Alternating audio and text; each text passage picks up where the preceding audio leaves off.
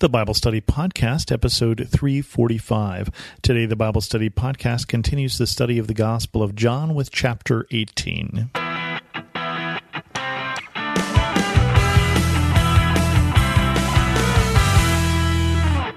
Welcome to the Bible Study Podcast. I'm your host, Chris Christensen.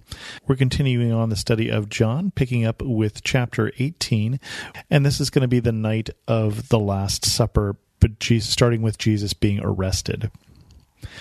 Chapter 18, verse 1 When he had finished praying, Jesus left with his disciples and crossed the Kidron Valley. On the other side there was a garden, and he and his disciples went into it. Now Judas, who betrayed him, knew the place because Jesus had often met there with his disciples. So Judas came to the garden, guiding a detachment of soldiers and some officials from the chief priests and the Pharisees. They were carrying torches, lanterns, and weapons. Jesus, knowing all that was going to happen to him, went out and asked them, Who is it you want? Jesus of Nazareth, they replied. I am he, Jesus said.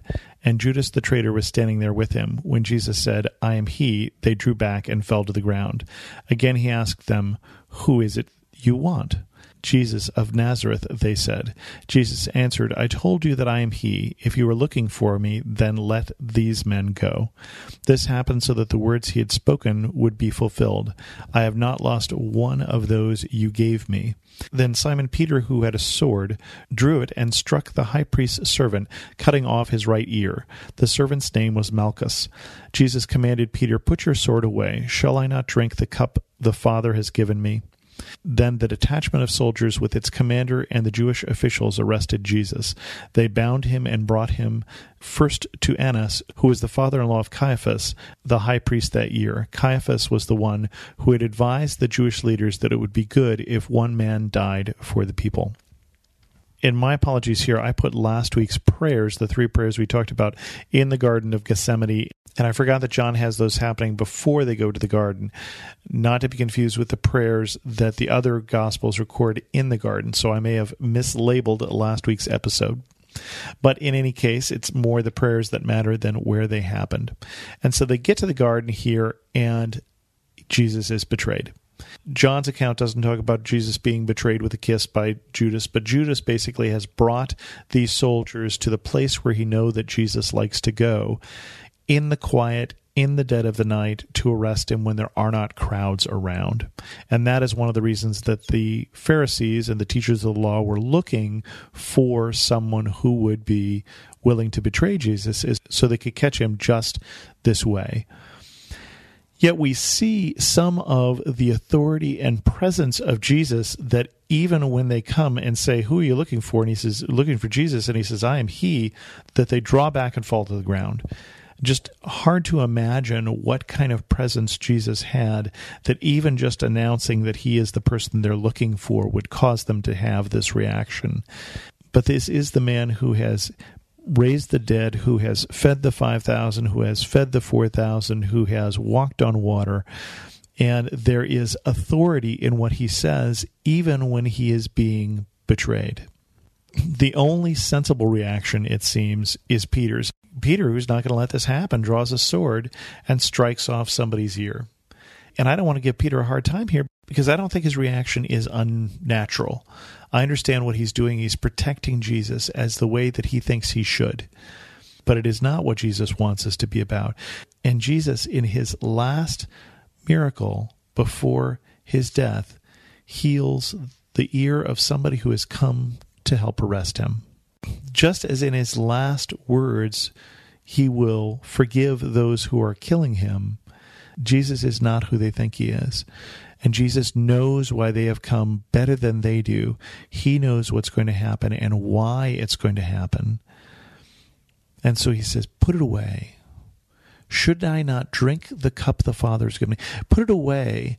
Shouldn't I be obedient to the Father in being betrayed, in being betrayed even to death? Jesus isn't betrayed, Jesus isn't arrested because he couldn't defend himself. And that's kind of what he's telling Peter is that's not the reason this is happening. This is happening because of obedience. It's obedience that holds Jesus to the cross later on, not nails. And so he's put it away, Peter. That's not who you are. That's not who we are. That's not who I am. And so they arrest him and they take him to Annas. Now, Annas is an interesting character because the Romans wanted to make sure that the high priest position was one that could be used to influence the people as the head religious voice think of the voice in the Middle East when one particular imam says something, for instance, and it can cause problems with the government or whatever.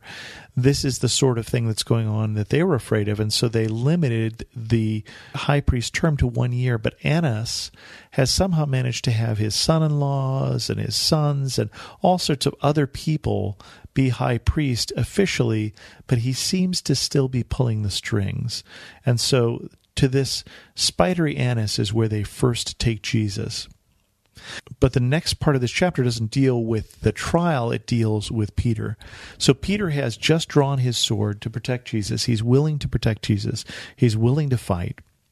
And so he doesn't just give up easily, he follows after. And so we get this from verse 15 Simon Peter and another disciple were following Jesus. Because this disciple is known to the high priest, he went with Jesus into the high priest's courtyard, but Peter had to wait outside the door. The other disciple, who was known to the high priest, came back, spoke to a servant girl on duty there, and brought Peter in. You aren't one of this man's disciples, too, are you? she asked Peter. He replied, I am not. It was cold, and the servants and the officials stood around a fire they had made to keep warm. Peter also was standing with them, warming himself. Now, we think that other disciple was probably John. John doesn't mention himself in his own gospel. But he brings Peter in, and someone looks at him and says, Aren't you one of his? You're not with him, are you? And for the first time that night, Peter denies Jesus, just as Jesus has said he would. Meanwhile, that's actually what it says here in verse 19. Meanwhile, the high priest questioned Jesus about his disciples and his teaching. I have openly spoken to the world, Jesus replied. I always taught in synagogues or at the temple, where all the Jews come together. I said nothing in secret. Why question me? Ask those who heard me. Surely they know what I said. When Jesus said this, one of the officials nearby slapped him in the face. Is this the way you answer the high priest? he demanded.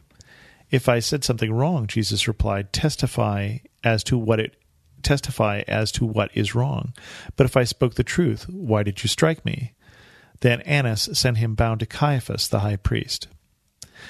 Now, notice, first of all, they're trying to question him, and he's right that he's been speaking out publicly. If there's something that he said that has gotten him in trouble, they would have heard it and they would know what it is, but there isn't. They don't know yet what to charge him with, but they've arrested him anyway. That's not the way that things are supposed to go. And also, they've taken him to somebody who's not in power. But note that somebody says, Is that the way to talk to the high priest? Well, he's not the high priest anymore, not officially at least. But they take him then to Caiaphas. But on the way, we get this. Meanwhile, Simon Peter was still standing there warming himself. So they asked him, You aren't one of his disciples too, are you? He denied it, saying, I am not. One of the high priest's servants, a relative of the man whose ear Peter had cut off, challenged him, Didn't I see you with him in the garden? Again Peter denied it, and at that moment a rooster began to crow. John adds that detail that we don't get from the other Gospels that that third person recognize Peter as one of the people with Jesus in the garden, the person who, in fact, who drew the sword and cut off his relative's ear. That's something that would make you remember somebody. Again, now for the third time, Peter has denied Jesus, and then the cock crows. It's interesting that John doesn't talk about Peter's reaction, although we've already heard that in the other Gospels. But Peter, at this point, now knows that he is not true to what he said. Peter, who was willing to fight, Peter, who was never going to deny Jesus, has now denied him three times. This is not going to be a great weekend for Peter, not at least until Sunday. I think we're going to end this episode of the Bible Study Podcast with that, and we'll start next week with Jesus' trial. If you have any questions, feel free to send an email to host at thebiblestudypodcast.com or leave a comment on this episode at thebiblestudypodcast.com. You can also follow me on Twitter at Chris2X. And as always, Thanks so much for listening.